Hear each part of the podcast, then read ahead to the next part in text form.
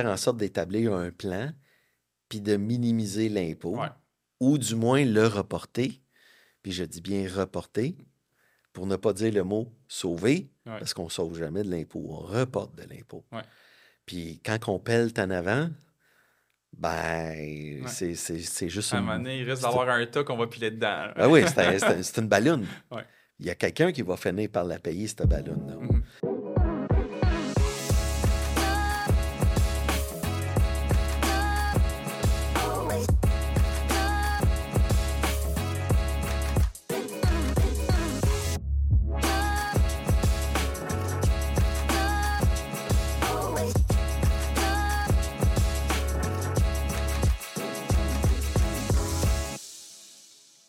Un nouvel épisode du podcast Outside the Box. Mon invité d'aujourd'hui, il est directeur d'assurance vie chez Groupe Loutier Services Financiers. Il s'occupe principalement des centres financiers de Montréal, de l'Outaouais et de Saint-Hyacinthe Multicourtage. Il est dans l'industrie depuis août 1993. Il est reconnu pour son professionnalisme, son écoute active et sa rigueur. Il a obtenu plusieurs honneurs dans l'industrie pour avoir atteint les plus hauts standards de l'industrie. Maintenant, il redonne son savoir et le partage. Marc Lévesque, bienvenue au podcast. Mer- merci Hugo de me recevoir et me donner la chance de pouvoir parler de ma passion, qui est l'assurance vie. Je pense que tu es une bonne personne pour en parler. Euh, c'est le premier nom qui m'est venu en tête quand j'ai pensé euh, à l'enregistrement de l'assurance vie. Tu as une belle façon de l'expliquer parce qu'il faut la comprendre. Puis je crois que les gens, ils méritent de la découvrir, l'assurance vie. Puis on va partir à la base, puis on va évoluer durant la discussion vers à qui ça s'applique, est-ce que tout le monde peut en avoir, dans quelles circonstances est-ce qu'on doit avoir un- une assurance vie. Puis on va pouvoir euh, le faire en deux épisodes. Donc, euh, à la base, aujourd'hui, est-ce que tu veux expliquer un petit peu c'est quoi un contrat d'assurance vie? Ben, en fait, euh, si, si je peux m'exprimer ici, c'est l'assurance vie, c'est un produit financier ou, si vous voulez, un outil financier qui, euh, qui permet de bonifier ou de préserver son patrimoine pour le futur, donc les générations suivantes. C'est à la fois un, produit ou un outil financier qui est méconnu par la, la population, euh, malheureusement, mais en même temps, c'est un produit aussi qui est difficile à comprendre pour certaines personnes. On parle de littératie financière. Euh, c'est pas tout le monde qui l'a non plus. Euh, les termes, les, euh, les paramètres de ce produit-là s- sont pas nécessairement accessibles à tous. Ceci étant dit, pour démystifier l'assurance vie, je pourrais tout simplement aussi dire que c'est un outil financier qui permet de préserver son patrimoine, puis en même temps de le bâtir. Parce que oui, l'assurance vie, c'est en même temps pour protéger sa famille, mais en même temps, c'est aussi pour protéger son patrimoine. Et ça commence à l'âge zéro. Oui. Dès qu'on a une date de naissance, euh, on, on peut être une personne assurée. Exact. Bon. Euh, L'idée là-dedans, c'est pourquoi je devrais assurer mon enfant à l'âge zéro? Est-ce que je ne devrais pas attendre? Etc. Bien, ça, c'est des choses qui doivent être discutées avec le conseiller, puis de mettre en, relier, en relief vos besoins puis vos objectifs. Parce qu'on s'entend qu'il n'y a pas un produit ou une méthode qui va s'appliquer de façon générale à tout le monde. Puis on, on va y arriver dans la discussion en commençant par est-ce que tout le monde peut en avoir une assurance vie? Je dirais que oui, mais c'est pas, euh, pas tout le monde qui peut y avoir accès. Pourquoi? Ben parce qu'il y a un enjeu de tarification. Euh, sais, l'assurance vie, c'est, c'est en fait, c'est relié à l'état de santé qu'on a. Donc, quand on arrive à l'âge zéro, hein, on, on- la vie nous a permis d'avoir un, un corps parfait, en pleine santé, Pur. pur. Ouais. Hein? On n'a pas de problème de santé. Puis on n'a pas de mauvaise habitude de vie non plus. On n'a pas d'habitude, de mauvaise, hab- mauvaise habitude de vie, effectivement. Mais quand on, on avance dans la vie, on peut, facilement dire, bah oui, j'ai 20 ans, puis je suis en forme, puis je fais du sport, puis je suis en pleine santé. Sauf que il n'y a rien qui nous garantit qu'on va préserver cette, santé-là, puis en fait, qu'on va pouvoir avoir l'assurabilité Parce que l'assurance vie, elle est basée sur notre santé, ce qu'on présente. Évidemment que lorsqu'on fait euh, une demande d'assurance vie, ben, vous n'êtes pas sans savoir qu'il y a des tests sanguins, il y a des tests d'urine, des fois il y a des rapports de médecins traitants. de santé. Il y a des déclarations de santé. Tout ça fait en sorte que soit qu'on a accès à un produit d'assurance vie qui est tarifié standard ou qui peut être supprimé en raison d'un problème de santé X. Le dossier peut même être aussi ajourné, c'est-à-dire que on va, l'assureur va demander une attente d'un an, deux ans pour obtenir plus de résultats suite à des examens futurs. Et la finalité de tout ça, et c'est à peu près 5% de la population. C'est pas grand, mais c'est pas grand-chose, mais 5% c'est un refus. Ouais. Bon, aujourd'hui. Sans reconsidération possible. Sans, reconsidération. C'est terminé. Mm-hmm. Donc, euh, effectivement, le domaine de l'assurance vie s'est développé aussi.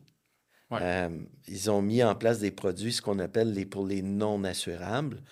Donc, on va aller chercher encore une portion de la population qui vont pouvoir accès, avoir accès à de l'assurance vie, mais il reste tout de même qu'il y a un 5% qui n'auront pas le droit ou qui ne pourront pas euh, s'assurer convenablement pour leurs besoins. Mm-hmm. Parce qu'à la base, quand on rencontre un conseiller, on fait l'analyse de besoins. On va mm-hmm. prendre en note tous les renseignements financiers puis les contrats d'assurance qu'ils ont. Puis par la suite, on va établir ce qu'on va leur recommander pour pouvoir euh, maintenir le rythme de vie puis pouvoir atteindre leur objectif. Mais ça ne veut pas dire, comme tu dis, que ton besoin, tu vas être en mesure d'avoir accès à un produit qui lui correspond dépendamment tes antécédents médicaux, tes habitudes de vie. C'est ça. C'est évidemment que ce qui arrive, c'est que c'est tout le processus qui va nous, dicter un peu l'assureur qu'on va devoir choisir, euh, le produit aussi qu'on va, pouvoir offrir aux clients. Euh, ça, ça change en cours de route. C'est pour ça qu'il faut vraiment que le client et le conseiller prennent le temps d'établir les bases de ce qui devra être mis en place. Euh, on a une idée des fois d'un point de départ, mais au final, on n'arrivera pas à ça. Pourquoi? Mais parce qu'il y a plusieurs paramètres qui vont, changer la donne dans le processus. Donc, euh, à, la, question à savoir euh, qui, devrait ou qui pourrait prendre de l'assurance vie, bien évidemment que si vous voulez, l'assurance vie, on l'a comme un peu décortiqué dans le sens que on a les 0-25, 25-50, 50-65 et les 65 ans et plus. Chaque strate d'âge a ses besoins et ses défis euh, au niveau de l'assurance vie. Puis ça peut partir d'assurer son assurabilité future. Donc, on parle d'assurer un enfant, puis en disant, ben, on ne prend pas de chance, on va l'assurer comme ça, on, va lui donner un, point de départ. Il n'y a plus de retour après. Une fois que le contrat a été mis, euh, c'est ça. Si la santé change en cours de route, ben, ce qui a été mis en place au départ, ça, ça ne change pas. L'assurance vie est toujours établie en fonction de ce qu'on présente au moment où on souscrit et on fait une demande d'assurance. C'est pour ça que il y, a des gens où est-ce qu'on va des fois leur présenter des concepts ou mm-hmm. des recommandations. Ils vont Ah, mais je te reviens. Ben, attends pas trop parce que ça s'est vu. Tu as déjà vu dans ta carrière où est-ce qu'une personne, durant, entre la recommandation puis la proposition d'assurance, il y a quelque chose qui a changé, puis c'était plus possible d'aller chercher l'assurance qu'on lui avait offert? Dans mes 30 ans de carrière, oui. puis c'est pas arrivé juste une fois. C'est arrivé probablement deux, trois fois. Puis c'est plate, mais ouais. à un moment donné, il faut passer à l'action. Exact. Puis c'est le destin. Donc, l'assurance vie, c'est un produit qui. qui euh, comment je peux dire ça? Il, s'achète le produit. Mm-hmm. OK? Puis, mais il faut toujours bien avoir un besoin. Lorsqu'on a un besoin d'assurance vie, ben, on devrait prendre action. Exact. On ne devrait pas attendre. On pourrait énumérer quelques besoins, décortiquer différentes tranches d'âge mm-hmm. où est-ce que les besoins sont différents. Est-ce que tu voudrais commencer du 0 à 20? Ben, 0. On va suivre le cycle par la suite. Ben, C'est sûr. Je te bon. laisse aller de, de quel que tu veux partir, mais étant donné qu'on bon. partait de 0 à 20, ben, on peut partir de là. Ben, c'est ça. 0 à 20, 0,25, euh, souvent, euh, c'est pour conserver l'assurabilité de la, de, de la jeune personne. Ça peut être en raison des frais de décès. Ça peut être aussi pour les jeunes enfants, ce qu'on aime bien mettre en place, c'est aussi les maladies graves. Mhm. hein. Euh, tu sais, un enfant malade euh, va, euh, va générer des coûts à la famille. Mhm. Puis ça peut être à des coûts de visite à, à l'hôpital, Ça peut être des heures de travail manquées. des frais de stationnement. Il y a, tu sais, il y a tout ça qui rentre en ligne de compte, mais qu'on on, on pense pas nécessairement à ça. Pour les 20, 20, 20, 25 jusqu'à environ 35, 40, bien évidemment qu'on est dans la fleur de l'âge. Quand ça bâtir du patrimoine, accès au financement, Oui, parce qu'on veut tous avoir un condo, une maison, une maison. un immeuble à revenu, un- possiblement. ben oui, puis tu sais, qu'on a- on commence à accumuler des biens. Mhm. Puis les biens qu'on accumule, euh, il y en a certains qu'au moment du décès, ben, il y a un impact fiscal. Donc, est-ce qu'on veut laisser cet impact fiscal-là à nos survivants, puis ou bien on prend nos responsabilités, puis on s'occupe déjà de prévoir le paiement de la facture. Ça, j'aime ça. Puis si tu me permets, là, Oui. je vais faire la parenthèse, puis en dressant la caméra, prendre sa responsabilité et planifier le paiement de la facture fiscale. Ça, j'aime ça que tu l'as dit. Euh, J'espère que je t'ai pas fait perdre ton fil, mais il fallait qu'on le mentionne. J'ai j'ai aimé ça que tu le dises. Non, puis, tu sais, euh, l'autre chose aussi qui arrive euh, avec le produit de l'assurance vie, la beauté de la chose, c'est qu'on peut nommer des bénéficiaires. OK? Donc, il est vrai, par exemple, qu'il y a un autre. Il y a un autre document important qu'on doit, même deux documents qui est important lorsqu'on arrive à avoir de l'accumulation de valeur, c'est le testament, puis c'est le mandat en cas d'inaptitude. Exact. Bon, la statistique est la suivante. On, je, je- je vais rester assez simple, mais entre 35 et 40% des Québécois et Québécoises ont un testament. Bon, puis là-dedans, il y en a qui n'ont, Mhm. mais qui n'ont pas été révisés Exact. depuis. Qui date de plusieurs dizaines d'années. Et voilà. Puis on le sait, il y a la loi sur le patrimoine qui, est, qui est arrivée dans les années euh, 80-90. Donc, tout ça fait en sorte qu'on doit revoir ces documents juridiques-là. Bon. Le fait de nommer un bénéficiaire, c'est que euh, au moment d'un- événement, à ce moment-là, le fruit du capital d'essai ou le bénéfice d'assurance ira directement à ces gens-là qui ont été nommés sur le, la- la- le contrat d'assurance Mhm. libre d'impôt en passant. C'est la, la beauté du levier financier de l'assurance, tant qu'à moi. Exact.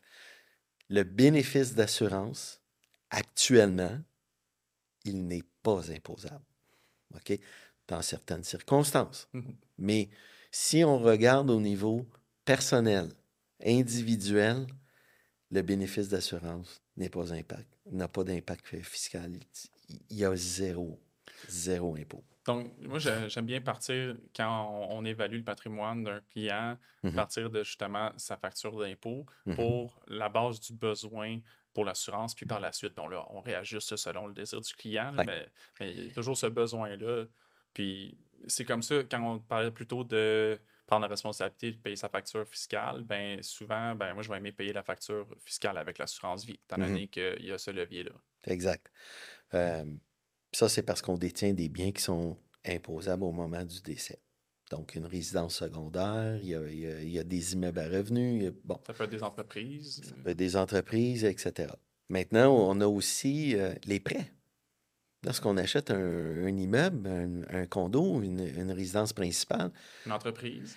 une entreprise, ben, les prêteurs, qu'ils soient bancaires, institutionnels, privés, à ce moment-là, vont exiger, dans 95% des cas, une couverture d'assurance dans laquelle vous allez devoir cé- céder le contrat en contrepartie du bénéfice d'assurance égal au prêt qui a été mis en place. Pourquoi? Mais parce que les institutions financières veulent se protéger en cas d'un décès. C'est normal. C'est normal. Je veux dire, des fois, c'est des millions. Ouais. On ne donnera pas un million sans Ouais. savoir ce qui va se passer. Je l'ai entendu, ça, le- un de mes clients qui avait fait euh, un prêt privé, Mhm. puis la veille de son mariage, la personne à qui il avait prêté a eu un arrêt cardiaque, il n'a jamais revu son argent. Ça arrive. Ouais. Ça arrive. ouais. Donc, y y, il y a tout ça. Puis lorsqu'on arrive dans les 25-50 ans, euh, ben, les besoins ne sont pas nécessairement différents, mais il, il y en a quelques-uns qui s'ajoutent. Euh, pourquoi? Ben, parce que là, on a passé à l'étape d'acheter la maison puis le condo. Mais souvent, l'autre étape, c'est on a les enfants qui arrivent dans le décor. Ça change-tu une vie un peu, ça, les enfants? Là? Ça change une vie. Financièrement parlant. Non, non, ça change une vie. ça change une vie. Je, je le, je le confirme. Dans, dans- dans le, fait- dans- en somme, un enfant, euh, de la naissance, puis de l'amener jusqu'à sa majorité, puis incluant les études Mhm. universitaires, etc. Puis encore là, on- les enfants ne sont pas obligés d'aller jusqu'aux études Non, mais universitaires. dans l'étude, euh, Il y a un coût. Ouais. Euh, puis on ne le regarde pas, c'est normal, parce que c'est nos enfants. mhm, Mais il y a un coût. mhm. Puis ce coup-là, il faut le protéger. Pourquoi? Mais parce que on a un enfant, deux enfants, trois enfants. Du jour au lendemain, un, un des parents décède. C'est un impact majeur pour la famille. c'est un des piliers de la fondation qui vient de s'effondrer. Exact. Donc à ce moment-là, l'assurance vie va venir faire son rôle de remplacement de revenus. Puis, puis de pouvoir préserver ou conserver le rythme de vie. Mm. Puis, il faut pas, euh, il faut pas se leurrer, là. Euh, Si l'argent est au rendez-vous, ça va permettre aux enfants d'avoir une meilleure éducation. Une meilleure éducation va amener probablement à une meilleure, à de meilleurs postes, Mhm. des meilleurs emplois. Puis ça va faire une génération beaucoup plus responsable, éduquée. Puis ça va, ça va pour l'avancement du futur puis des prochaines générations. Mhm. On le sait tous, là. Euh, mais j'ai j'ai lu euh, un livre où est-ce qu'il parlait justement des différences d'environnement. Il disait que c'est pas ton environnement qui va dicter où tu vas pouvoir, euh, quel niveau de succès tu vas pouvoir atteindre, mais il disait que c'est démontré que justement certains enfants qui vont euh, fréquenter des écoles privées, euh, ils vont avoir un avantage sur leur carrière future parce qu'ils côtoient des gens euh, qui, à travers l'abondance, ont un mindset différent par rapport à prendre des décisions importantes ou à, à gérer justement les finances. Exact. Puis, moi, ce que j'aime prouver avec l'assurance vie dans ce cas type, c'est que ça l'amène une certaine indépendance financière pour le, le- le conjoint survivant. Euh, le stress financier. vivre le stress financier en même temps que le deuil, c'est vraiment pas winner. là. Non, c'est catastrophique. Euh, puis pour Ça juste l'appétit un petit peu. Ouais, exact. puis tu sais, pour certaines personnes, euh, vivre le deuil, ça peut prendre six mois, puis il y en a Ça peut d'autres. prendre 10 ans aussi. Exact. Ouais. Fait que, tu sais, si on enlève le stress financier, puis qu'on permet à la famille de continuer, puis d'avancer de façon, euh, tu sais, prospère, Mhm. ben c'est ça. Ouais. Mais ça n'arrivera pas. Hein? Ça n'arrivera pas. Non, exact. ouais. Ben, c'est souvent quand ça arrive autour de nous aussi que euh, les gens se sensibilisent un peu plus à dire OK, ben là, ça, c'est. Les gens savent que c'est important, comme le testament, comme le mandat en Ouais. cas d'inaptitude. Ils savent que c'est important. Mais je pense que c'est le rôle du conseiller aussi de peut-être encadrer les- la procédure. Par exemple, tu rencontres ton client, ton client, tu fais l'analyse de besoins, puis après ça, ben, tu peux mettre en ordre de priorité ses objectifs, ses besoins. Puis Mhm. après ça, de te créer des tâches, puis de faire les suivis avec eux pour dire, OK, ben, la première étape, tu es autonome, on couvre ton salaire, puis par la suite, l'assurance vie pour couvrir ton prêt hypothécaire. Toutes les étapes se suivent, mais étant donné que c'est pas ce que les gens se lancent à, par- à parler, ben, je pense qu'il y a un rôle de conseiller aussi là-dedans. Ben, le, le- le- le- le conseiller a un rôle de service conseil. OK? Euh, mais il y a aussi un rôle de provoquer la discussion puis de, de provoquer la décision. Euh, tu l'as expliqué tantôt. Les gens connaissent l'importance, mais ils ont une certaine difficulté à passer à l'action. Puis c'est pas des discussions faciles non plus de prévoir en cas de décès. Ah, c'est jamais le fun. C'est ça. C'est jamais le fun. Mais c'est parce qu'à un moment donné, il faut le faire. On prend un 2, 3 heures, 4 heures de notre temps, réparti sur deux, trois discussions euh, ou des entrevues, puis on règle la chose, puis on passe au prochain devoir. Exact. Hein? Qui devient de plus en plus agréable parce qu'on tombe éventuellement dans l'investissement puis la croissance après la gestion de risque. Et voilà. C'est sûr que euh, parler d'investissement, hein, ben plus fun que de parler d'assurance vie.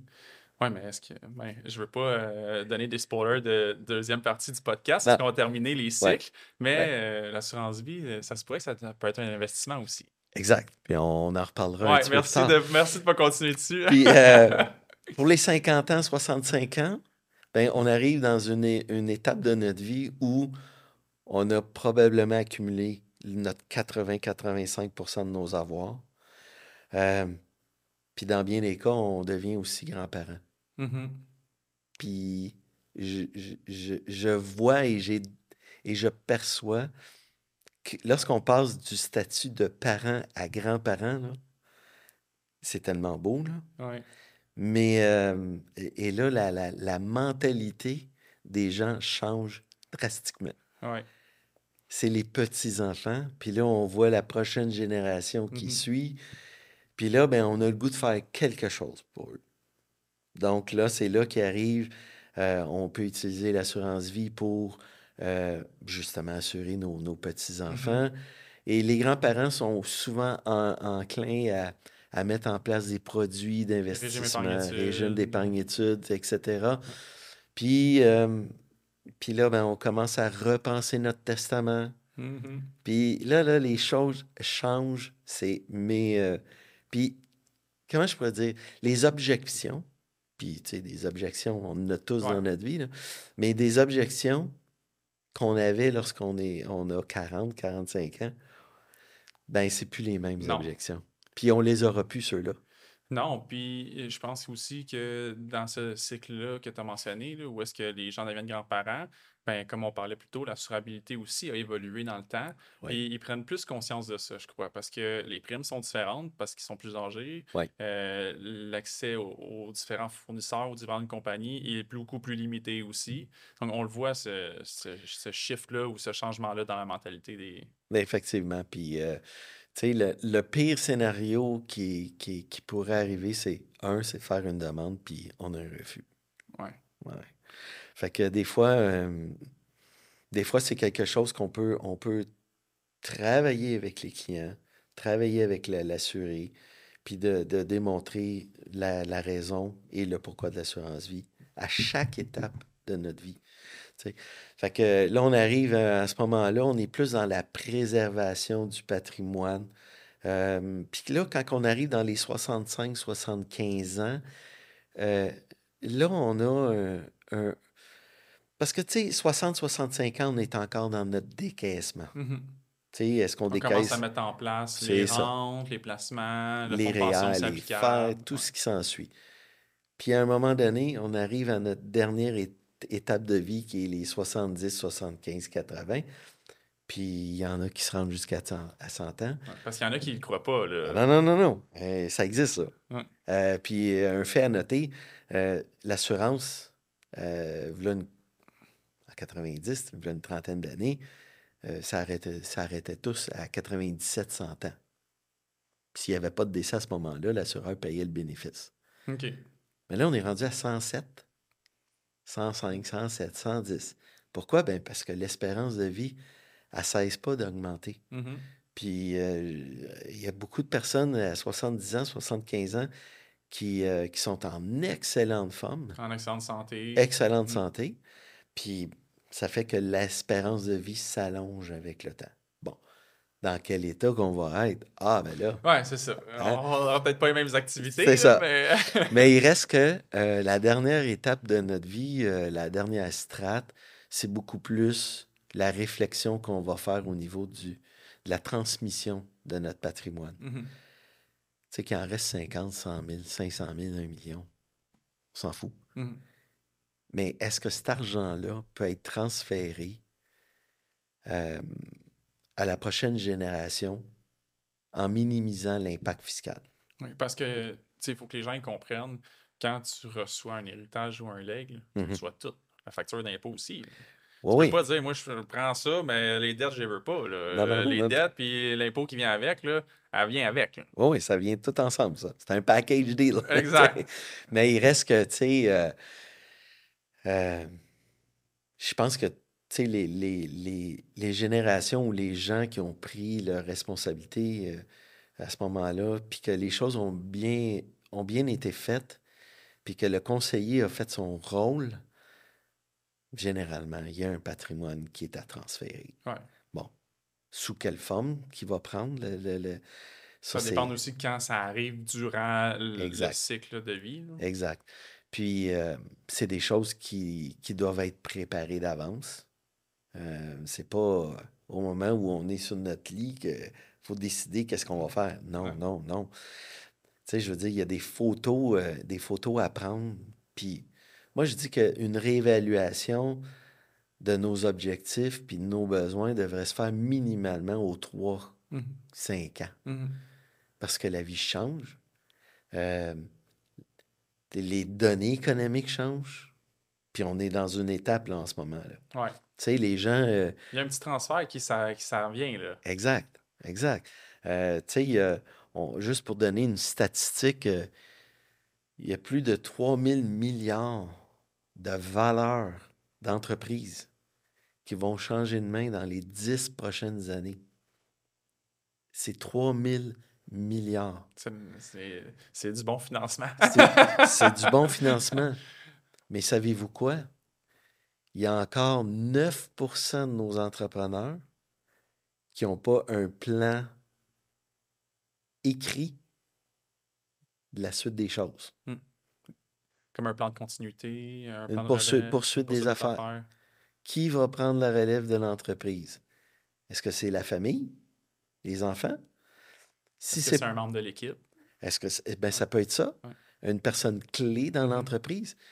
Mais on voit de plus en plus un groupe d'employés qui, eux, veulent protéger leur emploi, puis qui veulent protéger leur train de vie, puis leur famille. Puis ils se disent Hey, on pourrait peut-être se mettre 4-5, puis racheter euh, l'entrepreneur ou le patron, puis euh, on continue avec l'entreprise. Mais ça prend du financement. Ou une assurance vie sur la tête du propriétaire de l'entreprise. Ben oui, ben- par l'entreprise. Ben oui, puis tu sais, des fois, le- l'entrepreneur euh, peut être aussi lui-même le, le prêteur, Mhm. tu sais, pour aider euh, la prochaine génération dans Mhm. l'entreprise. Mais l'entrepreneur va pas, va pas faire ça comme ça. Il va Mhm. vouloir se protéger et dire, ben, les gens qui, qui m'achètent, ben, ils devront prendre une protection Ouais. d'assurance vie pour, le, le- pour, pour protéger la valeur des actions puis de ce que moi j'ai donné comme prêt. Fait que, s'il y a plusieurs impacts, là. Fait que ça, ça, c'est au niveau entreprise, mais si on le prend au niveau entrepreneurial, il y a quand même, ça c'est c'est le côté entrepreneurial, mais le côté personnel, il y a quand même beaucoup de valeur qui est, en- qui est transmissible. Mhm. On fait juste penser à l'immobilier. Euh, depuis les 10, 15 dernières années, la valeur euh, immobilière dans nos villes a tellement augmenté. Il y a une facture d'impôt qui est là. là. Exact. Mais tout le monde trouve ça cool de faire de l'argent. Puis Oui. quand on refinance, on ne paye pas d'impôts. là. C'est correct, là. C'est pas grave. Là. Ben, il ne faut pas oublier que euh, le bien immobilier, c'est un bien qui est, qui est imposable. Ben oui, parce qu'il y a un prix de base rajusté, il y a une valeur marchande, il y a une différence entre les deux, puis il y a un profit qui a été fait. Il a été fait. Puis, tu sais, euh, on peut pas. euh, on peut pas penser d'acheter euh, un bien de ce type-là sans avoir à penser aussi à l'impact fiscal. Il y en a un. Maintenant, bon, euh, il y a plusieurs situations, il y a plusieurs facteurs qu'on peut jouer avec ça. Puis ça, ben, c'est les comptables, les fiscalistes qui vont, qui vont euh, faire en sorte d'établir un plan puis de minimiser l'impôt Ouais. ou du moins le reporter. Puis je dis bien reporter pour ne pas dire le mot sauver Ouais. parce qu'on ne sauve jamais de l'impôt, on reporte de l'impôt. Puis quand on pèle en avant, ben, c'est- juste À un une- moment donné, il risque d'avoir un tas qu'on va piler dedans. là. Ah oui, c'est un- c'est un- c'est une ballonne. Ouais. Il y a quelqu'un qui va finir par la payer, cette ballonne-là. Mhm. Donc, euh, il faut, pas, faut garder ça en, en tête que lorsqu'on investit en immobilier ou même dans une entreprise, ben, il y a une finalité à ça des fois, puis ça s'appelle l'impôt.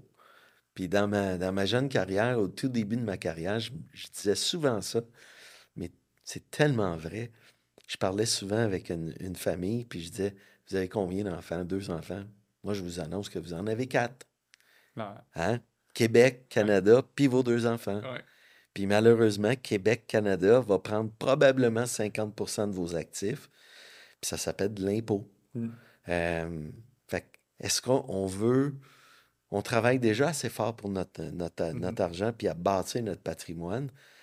Puis le gouvernement, oui, il est là pour, euh, pour distribuer la richesse puis de la répartir de façon égale à travers les gens. C'est ce qu'on appelle nos programmes universels. C'est bien correct parce que c'est ça notre société. Ouais. Mais il y a aussi des outils financiers, des stratégies qui nous permettent aussi d'en garder un petit peu plus pour nous. Ben oui. C'est bien Ah, ben c'est exactement. Il n'y a rien de mal à ça. Ben non, ça existe. Exact. Il faut juste savoir préparer ces choses et pas et c'est pas quelque chose qui doit être fait à la légère puis à la dernière minute. Non, c'est pour ça que je crois que c'est important. Tantôt, tu as mentionné la littératie financière. Euh, J'espère qu'on va pouvoir intéresser les gens un peu plus avec le Mhm. contenu qu'on fait sur le podcast ici pour les aider à s'informer parce que les gens n'ont pas besoin de devenir experts dans les produits financiers qui sont Non. disponibles. Ils ont besoin de s'y intéresser de façon minimale pour au moins commencer à, à- à mettre en, en marche la roue, puis de s'entourer de professionnels qualifiés pour pouvoir les accompagner. Exact. Tu sais, pour terminer, euh, tu as posé une question au, au tout début qui était euh, qui devrait détenir de l'assurance vie? Bon, il y, a il y a souvent quatre choses là-dedans. C'est un, l'achat de l'assurance vie devrait être toujours déterminé par le besoin et la motivation de ce- du propriétaire du contrat. Puis par motivation, est-ce que tu entends, t'es jeune, tu es en bonne santé, prends-en une de suite ou Non, ben, non, c'est plus que ça. C'est dans le fond, c'est la raison. euh, lorsque quelqu'un vient nous voir et me demande, Marc, j'ai besoin d'une assurance vie de 250 000. Ma première question, c'est pourquoi? Pourquoi? Tu as besoin de 250 000? Comment tu as fait pour arriver à ce chiffre-là? D'un. Puis deux, c'est quoi le besoin? Puis c'est quoi la motivation d'avoir ce- un produit d'assurance vie? Et là, ben, les exemples, ben, il peut en avoir plein. Parfait. Maintenant, c'est quoi l'intérêt assurable? Qui a un intérêt assurable d'avoir à ce que tu possèdes un contrat d'assurance vie? Parce qu'on peut bien assurer le voisin, mais on a-tu un intérêt assurable Ouais, vis-à-vis puis- de lui? Puis ça, il faut que les gens savent que ça doit être mentionné aussi dans la proposition. Exact. Les questions euh, sont, sont, sont là. Hmm. Hein? Pourquoi, on, euh, pourquoi on achète de l'assurance vie? Est-ce que Mhm. c'est pour protéger un patrimoine, protéger un prêt? Tout est indiqué dans la proposition. Fait qu'il faut qu'il y ait un intérêt Mhm. à à- d'assurance À à la base. Ensuite, on veut protéger qui? Est-ce qu'on protège une entreprise? Est-ce qu'on protège le conjoint? Est-ce qu'on protège les enfants? Euh, exemple fort, c'est déjà arrivé. Un client m'arrive, bon, mais Marc, euh, pas le choix, il faut que je me prenne une assurance de 500 000. Ah oui, pourquoi? Ben, parce que, tu sais, je viens de me divorcer avec euh, ma, femme et la Cour m'exige d'avoir une protection d'assurance vie pour les 20 prochaines années pour garantir le train de vie des Mhm. enfants. Ah. Hmm. Donc, on a un intérêt assurable. Exact. Puis ça, ça se voit, ça. là. Ça se voit. Ça se voit beaucoup. là. Oui, J'en ai puis vu, moi aussi. puis je pense que euh, la société a évolué, le monde juridique aussi a évolué dans le bon sens, dans le sens que le juge tient compte de justement de ce que je parlais tantôt, Ouais. de la protection de la personne qui, qui, qui reste avec les enfants, puis de la préserver le train de vie de la famille sans se soucier du stress financier. Mhm. Puis ça, je, je- et je, je salue la décision euh, des juges qui prennent cette action-là puis qui le proposent euh, lors d'un jugement de divorce parce que jusqu'à quel point ça peut être bénéfique pour une société, là, Mais c'est disponible. c'est disponible. C'est disponible, puis euh, c'est à considérer. Puis c'est bien aussi qu'on voit cette évolution-là qui se passe au niveau de la justice, euh, qui, qui considère qu'il y a des produits comme ça de disponibles. Ouais. Puis exact. Puis, euh, tu sais, euh, les gens peuvent aussi se penser ne pas être assurables. ben, moi, je vous invite à poser la question à votre conseiller financier. Ouais. Puis vous allez peut-être être surpris de la, de la- de la- de la- de la réponse. Il y a des compagnies d'assurance qui font des pieds et des mains pour, euh, pour mettre sur place ou en place des produits euh, que je considère très bien faits. Euh, c'est ce qu'on appelle de l'émission simplifiée puis des produits Sans simplifiés. exigence médicale. Sans exigence médicale. Ou s'il y a un questionnaire qui est posé, c'est souvent 8 à 12 questions. Exact. Euh, on, ça va être les délais qui vont changer au fur et à mesure que tu avances dans la déclaration. C'est ça. J'ai pas déjà répondu à celle-là. Ouais, oui, ouais. mais c'était euh, 12 mois, là, c'est 24 mois. Ouais. Puis ces produits-là font en sorte aussi que il y a des gens qui n'aiment pas passer des exigences médicales Mm. comme des prises de sang. Ouais, puis il y en a qui ont euh, la pression qui monte aussitôt que l'infirmière rentre dans la maison, là, ils sont en bonne santé, puis Ben, deux, trois rencontres, puis Ouais. la pression à craindre, puis Puis ce qui est le fun là-dedans, c'est que les gens vont prendre la- cette tangente-là des produits simplifiés pour euh, répondre aux 8, 12 questions. Puis si c'est non, non, non, non, non, ben, le produit est émis. exact. Ils ont, pas, ils ont sauvé toutes les exigences médicales. Bon, des fois, il y a un coût qui est légèrement plus Ouais. élevé qu'un produit standard. Mais c'est mieux qu'avant. C'est mieux qu'avant, puis c'est déjà arrivé que le produit simplifié coûtait un peu moins cher que le produit standard. Ouais. Ça, là, c'est c'est ça. Il faut poser des questions. Puis, puis je- là, je parle pour, euh, pour les conseillers, là, s'il y en a qui écoutent. Là, proposez-le à vos clients, s'il vous plaît. Mm. Euh, c'est c'est la beauté de la chose. Ben, tu m'as devancé parce que c'était ça. Dans le fond, quel conseil donnerais-tu aux conseillers là, qui nous écoutent? Donc, proposez-le à vos clients, les conseillers qui nous écoutent. Puis, tu sais, c'est ça. euh, tu sais, la fonction d'un conseiller financier ou d'un conseiller en sécurité financière, c'est un rôle de service conseil. Donc, proposer. Exact. Tu sais, moi, euh, je dis aussi euh, cette phrase-là assez souvent. Tu sais, tout est proposé, rien n'est imposé. C'est vrai. C'était un bon mot de la fin, Marc. Je te remercie beaucoup euh, d'avoir accepté sur le premier épisode. Si les gens veulent te rejoindre ou te lire, comment est-ce qu'ils peuvent le faire? Ben, il y a des, sur ma page LinkedIn, Oui. euh, principalement. euh, je- on met beaucoup de, de stratégies financières. On fait des blogs, des articles. Euh, nous, on est appuyé aussi par un département de services conseil chez Groupe Cloutier. Donc, on a un planificateur financier. On a des gens qui sont euh, hyper compétents et qui travaillent des dossiers d'une certaine ampleur. Et on travaille aussi avec des, des entrepreneurs. On est aussi en collaboration avec des bureaux de, de, fiscalistes et de comptables euh, agréés. Donc, euh, on travaille pour le client et on fait partie d'une équipe. On n'est on est, on pas le seul maillon de la discussion. On, on fait partie de la chaîne et euh, chacun, chaque professionnel euh, a son rôle à jouer auprès d'un client, qu'il soit un, un client individuel ou un client en affaires. Mhm. C'est comme ça qu'on les appelle là, dans, Ouais. dans notre jargon. Mais, euh, mais c'est ça. Fait que c'est de poser les bonnes questions, c'est de se renseigner du côté du consommateur, puis de faire appel aussi à des conseillers qui sont consciencieux, responsables et qui sont euh, au niveau conformité euh, exemplaire. Ouais. Puis il y a les outils. hein, L'autorité des marchés financiers nous offre la, la possibilité en tant que consommateur d'aller sur le site, d'aller Mhm. vérifier si le conseiller est en règle, est-ce qu'il a ses permis, est-ce qu'il exécute euh, les, les bonnes choses dans les bonnes euh, sphères d'activité, euh, parce qu'il y en a plusieurs, il y en a au moins 6-7. Donc, c'est de se renseigner, Mhm. puis euh, poser les bonnes questions, et vous aurez les bonnes réponses. Mhm. Ben, je pense que c'était un bon mot de la fin. J'avais même ajouté aussi euh, dans le dernier conseil aux conseillers et aux clients. Tu as répondu sans même que je t'allais poser. Merci beaucoup, Marc. J'espère que ça vous a plu.